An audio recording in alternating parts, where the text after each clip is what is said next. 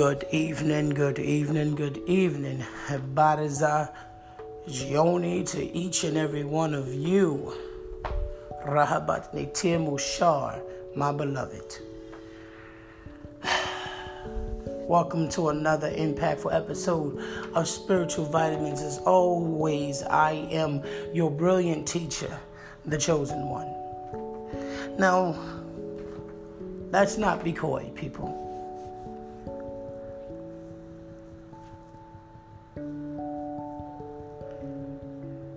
Things might be looking up for the world, but we are still far from excellent, far from wonderful, far from being complete. I'm here to tell you now, beloved, it doesn't get any easier. It only gets harder. Today, beloved, I would like to speak to each and every one of you about the one thing in our lives that we can hold dear to, and that's hope for a better tomorrow. Beloved, I've taught you all everything I could possibly teach. But I notice there's one straight topic I have never really touched on.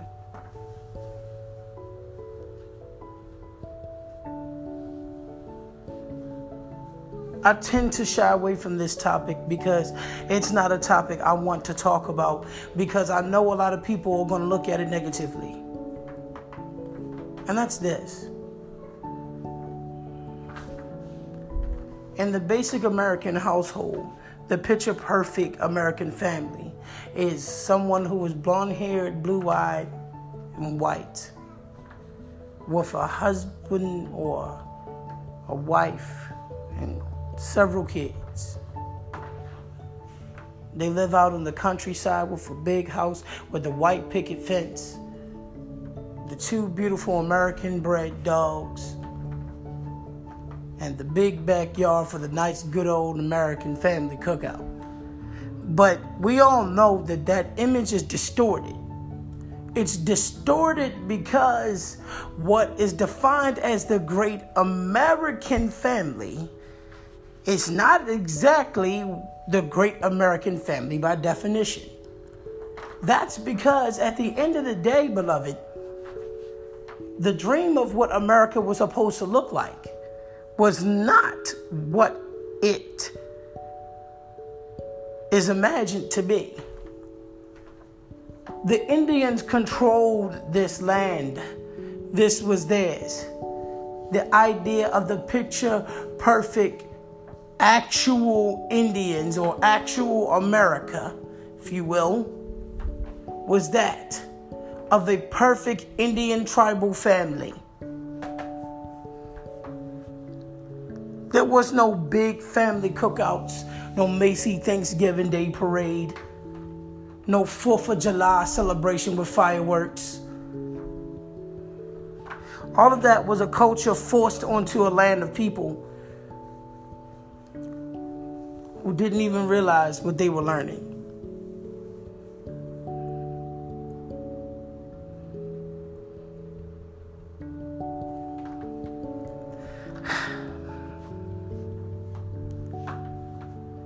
Beloved, the image is distorted. The image we see in the mirror is distorted. The image we take a picture of our phones is distorted. It's distorted because that image is only made up of what we all want to believe is the definition of what it should be. I'm gonna be honest with you. I tend to think that the picture of the perfect American family is an African American dad. Any woman of his choosing, be she Hispanic, Caucasian, Asian, you name it. Lithuanian, Russian, you name it.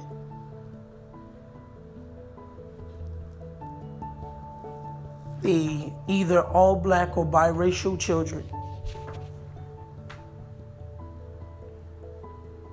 the big old farmland because he's a country boy. And what the chicken coop, area where the cows go.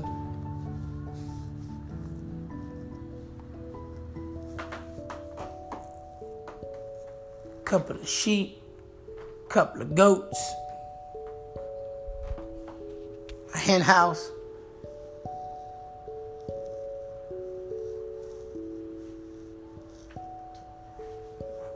with a nice big area for family to sit with the fire pit,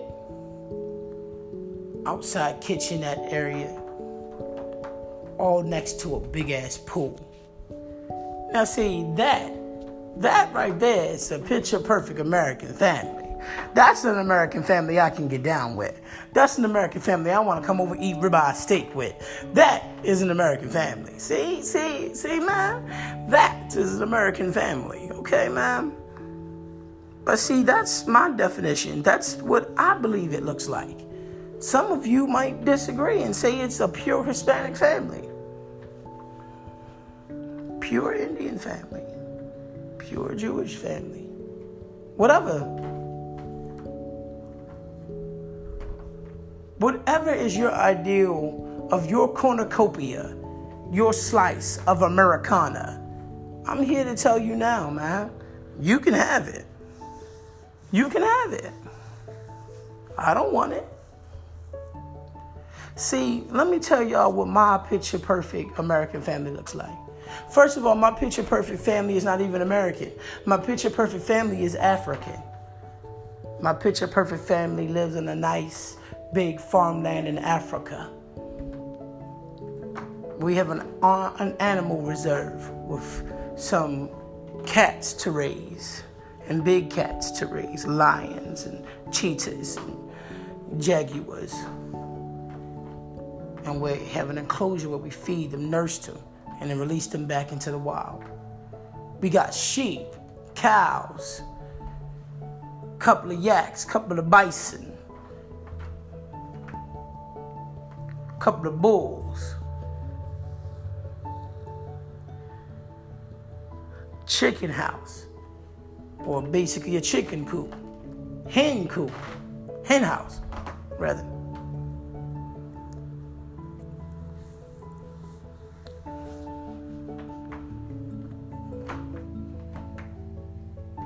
My country is just as big as America.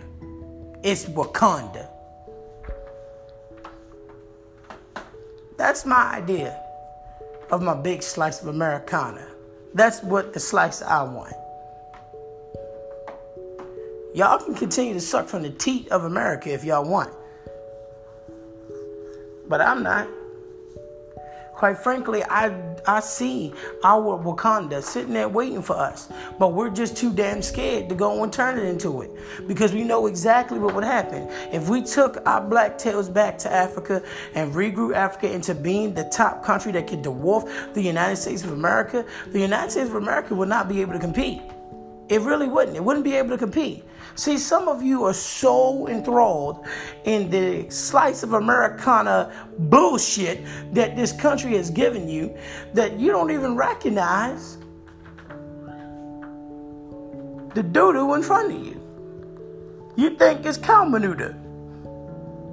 It's not cow manure. It's not. It's not cow manure. It's crap.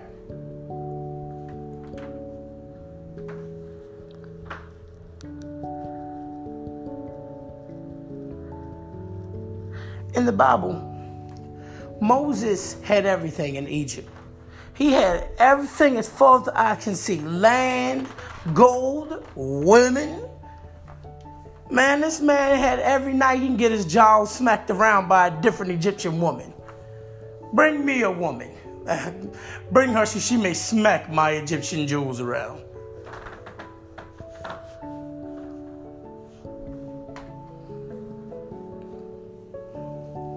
Yep. Moses was living it up, man. Uh, uh, uh. Second line, second line, second line. Moses was living it up. And then you know what happened? They found out that he was an Israelite, a Hebrew. He lost it all. But God would send him to a place where He said, oh, You can make this place that I'm sending you, you know, you can make it just as big as Egypt. And they could. But like you and I, they wanted what they had. They wanted all the stuff they had. They were so bamboozled by all the stuff they had. They weren't paying attention to the truth. I'm trying to get everyone to understand, man. We are being fed lies and we're being told that this is life when it's not. It's not. This is not life. If this was life, man, trust me, it would be. But I'm telling you this now, it's not. It's not life. Because, see, here's my idea of what life is. My idea of what life is is a simple fact life is beautiful. Okay? Life is being surrounded by people who will truly help y'all and care. We are so deluded that we don't even help our fellow black people who live around us. None of my neighbors, when my mom passed, none of them, none of my neighbors, which they all knew because I made it loud and proud, none of my neighbors ever offered condolences, never said, hey man, we heard about the fact that your mom passed. Nothing. Oh, but when it comes to the niggas in the neighborhood, oh, yeah, they can congregate with them. See, we're so deluded that we're afraid to even talk to other people who share our same skin complexion. We are so afraid to speak to them. We're so afraid to get to know them. We think that we we should keep our distance. But I'm gonna tell you this now, man. I'm gonna tell you this story I was told. The story I was told was like this. There was a young man, his name was Kano. Kano, right, was one of the proudest warriors in his village. His mother raised him to be kind. His mother raised him to be kingly. His mother raised him to be great. Kano could run fast. Kano could jump fast. Kano was strong. He was wise. But Kano had all of the basic skills to be king. One day, Kano's skills paid off. And a scouter that had come to Africa to scout for some good players saw Kano and how skilled he was. And he told Kano, he said, Hey, Kano, I live in America, the land of opportunity. I want to bring you to America and teach you the skills you need to be greater. Kano thought this would be amazing.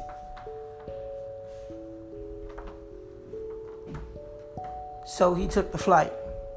His mom and his brothers and sisters moved to America. They got a nice house. It was them and like at least three other blacks that lived in the neighborhood. One day, Kano was at home. And the thing is, his mom, she did have to work in order to keep the lights on there.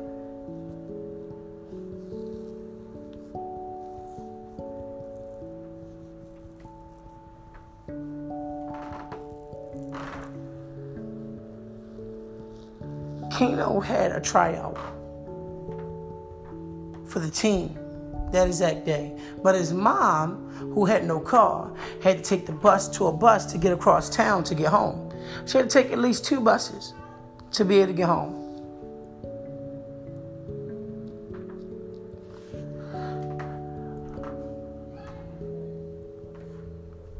The next door neighbor next to him was an African American. and from where Kano's from, African Americans always talk to each other. They congregate. He knocked on their door and he said, Hello. He introduced himself. He said, I am Kano. I am from Africa. And they said, all right, thank you, you know, and then closed the door on his face. Kano didn't understand. Was it something wrong, he said?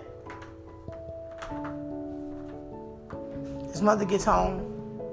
Kano goes is an hour late from his tryout, but got tryout anyway. Coaches like him said, cool, you on the team.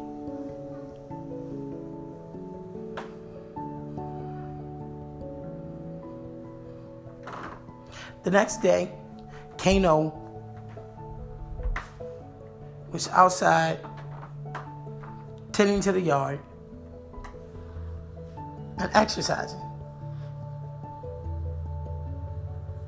He saw his next door neighbor in the yard and he said, Hello.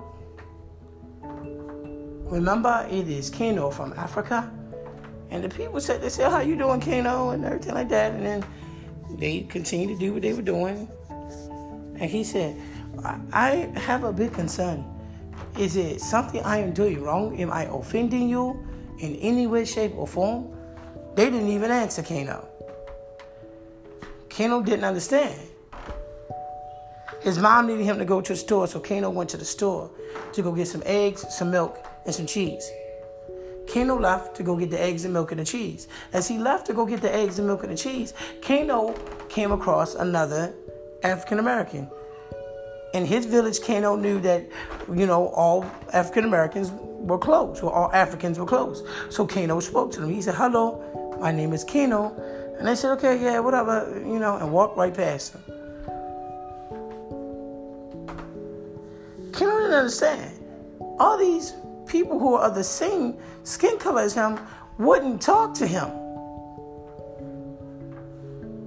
So, that same day when Kano had practice, Kano had asked his coach. He said, Coach, I must ask you a question. I am new here to America. Well, why is it all of the people of the same color as me do not even speak? In my country, it is forbidden for your fellow brothers and your sisters of the same skin complexion to not speak to you.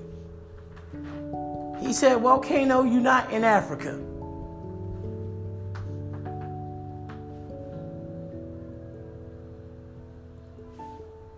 He made Kano have to wise up and understand. In this country, not everybody's going to be nice and speak to everybody. Moral of that story is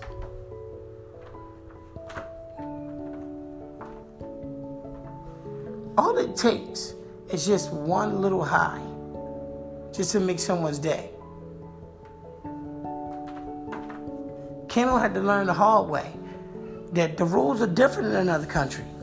He trying to come over there to the United States with the customs he had in Africa. That's not going to work.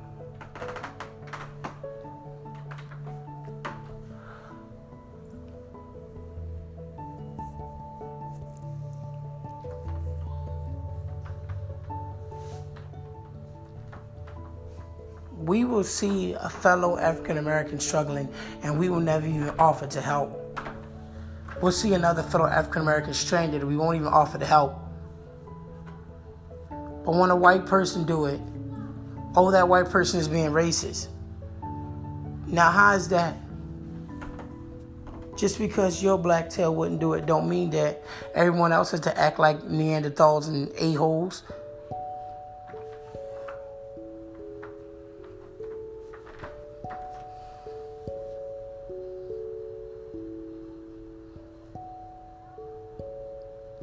I do realize this.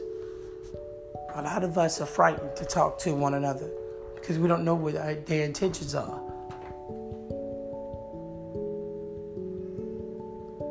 But I'm here to say one thing, man. We all brown skinned it at the end of the day. Except for you light bright fools. Y'all butterscotch. Or cream color. Yeah.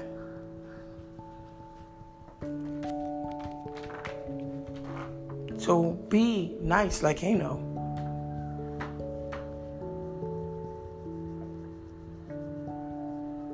And if you can't do what Kano did, well,